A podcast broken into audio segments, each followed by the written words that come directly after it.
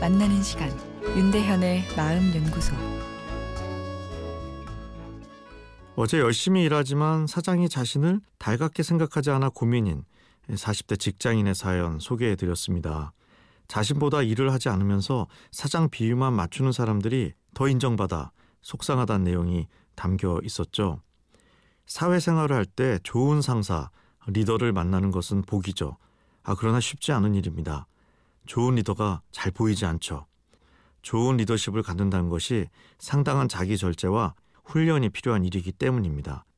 더욱이 영리를 추구하는 조직이라면 동기부여 차원에서 여러 긍정적인 심리 전략을 펼칠 수 있지만 본질이 경쟁이고 이익 추구이기 때문에 사람의 마음이 차선으로 밀리기가 쉽습니다.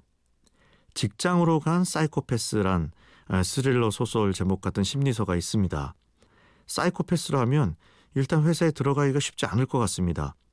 대인 관계에 심각한 문제가 있어 보이니까요. 어, 그래서 책 제목을 보면 먼저 어떻게 사이코패스가 회사에 들어갔을까 하는 생각이 드는데요. 회사에 들어가서도 공격적 행동, 폭력으로 금방 문제가 생겨 퇴사하지 않을까 예측됩니다. 무서운 스릴러 영화 내용도 떠오르면서요. 어, 그런데 의외로 회사 내에서 승승장구할 수 있다는 것이죠. 당연히 우리가 아는 연쇄살인범 같은 사이코패스 이미지도 아니기에 눈치챌 수도 없고요. 젠틀하고 다정다감한 모습으로 보일 수도 있습니다. 사이코패스의 핵심 병리 중의 하나가 공감 능력의 심각한 결여입니다.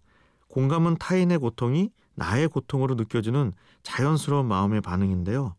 공감은 나의 목적을 달성하기 위해 상대방의 마음을 사는 것과는 완전히 다른 타고난 사람의 따뜻한 본성인 것이죠.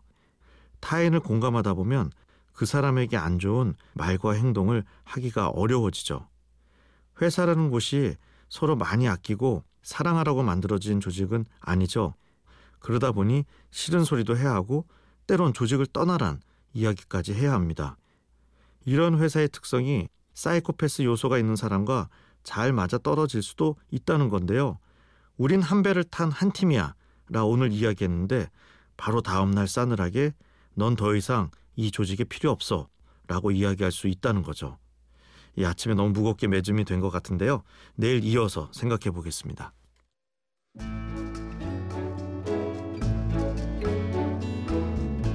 윤대현의 마음연구소 지금까지 정신건강의학과 전문의 윤대현 교수였습니다.